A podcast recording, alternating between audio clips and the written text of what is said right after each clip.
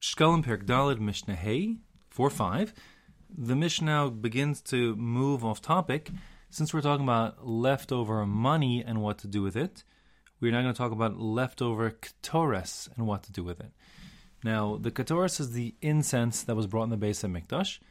There's a very fixed recipe for making the ketores. It includes 11 different ingredients, which in total amount to 368 mana. A money is a hundred dinar to weight. You can think of a mana as roughly a pound or half a kilo. It's in that range. So 368 mana is the total batch that's produced basically once a year. And you have to produce this year's ketores with the money that was given for the machzah shekel for this year, because it's part of the karbonos tzibor. The incense offering is a communal offering like everything else. This is a unique, unique communal offering that was brought in the Kodesh, meaning in the Heichel, the temple sanctuary building, offered on the Mizbeach HaZahav, the golden incense altar, which is inside the building in the Kodesh there, as opposed to the other Korbanos and Menachos and the Sachim, which are offered on the outer Mizbeach, out in front of, if you will, meaning to the east of that building. And the incense was offered in two portions, half a mana in the morning after the Tamid shel Bein Ha'arbayim. Excuse me, after the Tamid shel Shachar, after the morning daily offering. And the other half of the mana of weight of incense was offered in the afternoon after the Tamid shel Bein Ha'arbayim.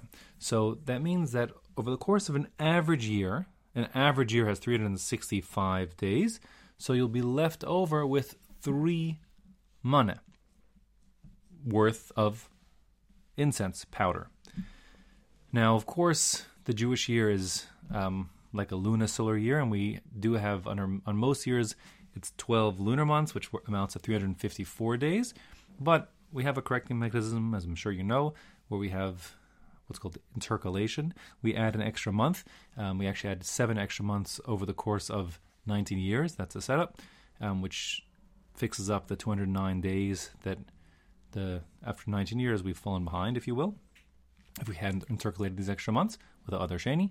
So it's going to work out that over the long run, meaning over the course of 19 years, the average year in the Jewish calendar will also be 365 or 365 and a quarter um, days. Now, 365 days on average, but 368 mana means on average running an, an excess. We have a surplus of basically three mana per year. Now, it's not quite that simple. The truth is that there's another use for the incense on Yom Kippur. The Kohen Gadol goes into the Kodesh HaKadoshim. He takes malachafnav, like two hands together, cupped full of incense. That's basically another half a mana. Okay, so the truth is that we use 365 and a half mana a year. So we're left with two and a half mana per year that's going to be surplus. Now, you can't use last year's incense this year because this year's karbonos from Rosh Chodesh Nisan including incense, must be purchased with this year's machzah shekels that were contributed. So, what do you do? So, the Mishnah is basically going to say we have a procedure whereby we deconsecrate the incense from this year, and then we reconsecrate it with the kedusha by repurchasing it with the coins that were donated from this year. Um, and that way we sort of recycle the kedusha, if you will, taking off last year's kedusha off of the incense powder and putting on this year's Machzah if you will. Okay? Um, now, it's actually a four step process in the Mishnah. It's a little involved, but um, I'll run through it and maybe even twice if, if I feel it needs to be repeated to make sure it's clear. Here we go. So it says Mosar Katoris, the extra Katoris that's being left over at year's end. Mah hayu osin bo, what do you do with that? Well, I should have said it's not an option to um, do a smaller batch of katoris. When you make your the incense, the katoris, it must be made in the full recipe, which amounts to 368 mana. Or in truth, you could do a half recipe, which ends up being um, 184, which is also a possibility. Um, but in any case, less than that, smaller batches that you cannot do with the incense. So that's why we're forced um, to have this problem. So the Mishnah says Mafrishin mimena schar ha'umnin. Step one is you remove from it the wages for the workers. The workers here are referring. An uman is a like a professional craftsman. We're talking about the craftsmen who are experts in manufacturing the katoras. This is an art all to itself, and there's a family, the Avtinas family, who knew how to do it just right, and they're the ones who were paid, and we're going to use money that's given as machsa shekel to pay them. This is we saw previously in the, in the parak. You can pay for the manufacture of the lechem hapanim, so too for the katoras. Now, confusing, get out your pencil. When it says mimena, from it, we're referring now to money from the container that w- from which the truma was taken, in which the truma which was taken from the lishka. So, although the beginning of the sentence says ketores, when we say mafrishin memenas char we mean we take money from the container, the aleph gimel, alpha beta gamma containers, um, and we'll set that money aside as the wages of the workers. Okay, so put in pencil, memena means from the money, not from the powder. Now, that act of setting aside their wages is going to be effective in deconsecrating the machsa shekel money, removing the kedusha from it. Normally, um, to tra- to be mechalel, to deconsecrate money that was invested with kedusha, you need to have a formal kinyan, a transaction happening. Um, but the lumdus here is that when the machsa shekel is collected, it's done conditionally, as set the conditions set forth by the beis din that from the outset, it's conditional that this money can be deconsecrated for this very purpose, and therefore, setting in step one of the process of this of this kind of repo um, setup um, that you'll see in a moment. So, what we do is we um, set aside cash from the machsa shekel for the wages of the workers, and that setting aside the cash already deconsecrates those machsa shekel coins. So now they're just chulin coins, no longer machsa shekel coins with kedusha machsa shekel. And then step two is umachalin osa al schar umnin. Then we deconsecrate it onto the money of the workers. Now the it is referring to the incense from the leftover incense. What we're doing is we're now going to deconsecrate the leftover incense by transferring its sanctity onto those machsa shekel coins, which had been deconsecrated when they were set aside to be wages for the workers. That's step two. So now, after step one, we had deconsecrated coins earmarked for wages. After step two, we have deconsecrated old ketores, and the wages are invested with the kedusha. Step three is benosen osa leumnen bischaran. Now you give it to the craftsmen for their wages. The it here is now we're talking about the deconsecrated incense powder.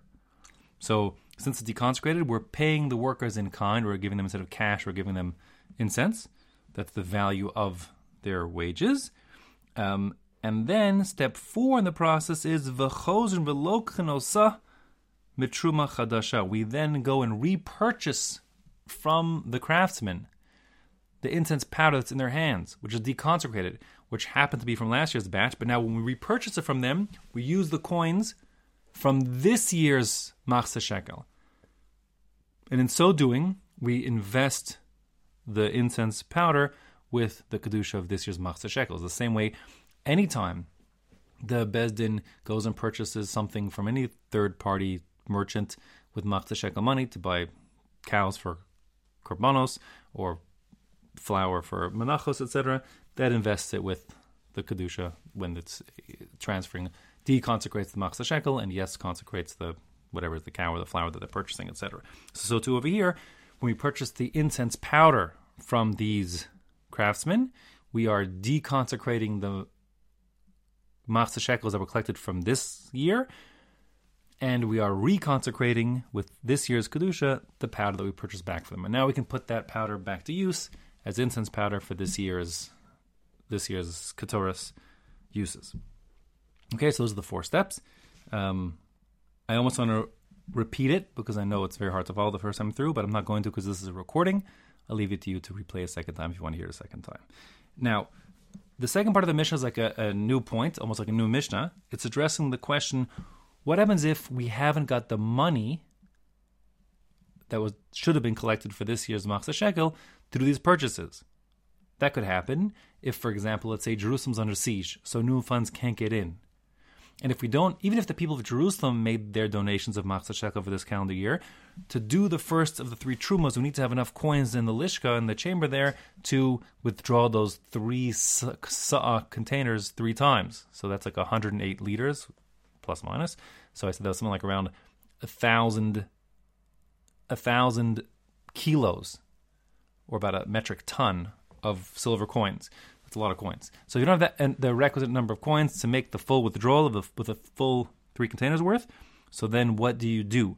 So the answer is going to be so then, although you can't do the mitzvah of the new machzah shekel, at least you'll use last year's coins, and that's going to be acceptable b'di'evit. And that's what the Mishnah says. In the context of our Mishnah, we're talking about purchasing ketores again, but um, really this halacha would apply to all the various things that need to be purchased for korbanos tzibor, if you don't have enough money this year with this year's collection, you'll use last year's money to purchase the additional animals, etc., for this year. And the Mishnah says inside, "Im chadash bizmano." If the new coins came in time, then lokchin osa mitruma chadasha. So then you'll purchase the incense. That's the context of our Mishnah, but like I said, so you'd purchase the incense that you're repurchasing from the workers with the truma chadasha, the new sample of coins that were taken from the chamber on the first of Nisan. V'im lav, and if you just can't, you don't have new coins yet. You couldn't do the truma because you don't have enough coins yet. So then minha yashana, then you'll use last year's coins, the old coins. What could you do? That is not the ideal. It's not the mitzvah l'chachila, but b'diavad certainly it's it's acceptable. So that's what you do for purchasing incense, and like I said, for anything else as well. If you don't have more coins from this year and you need to buy more, whatever it is, animals um, for the various Tamidin and Musafin. Again, you'd use last year's coins, and that's going to be acceptable it.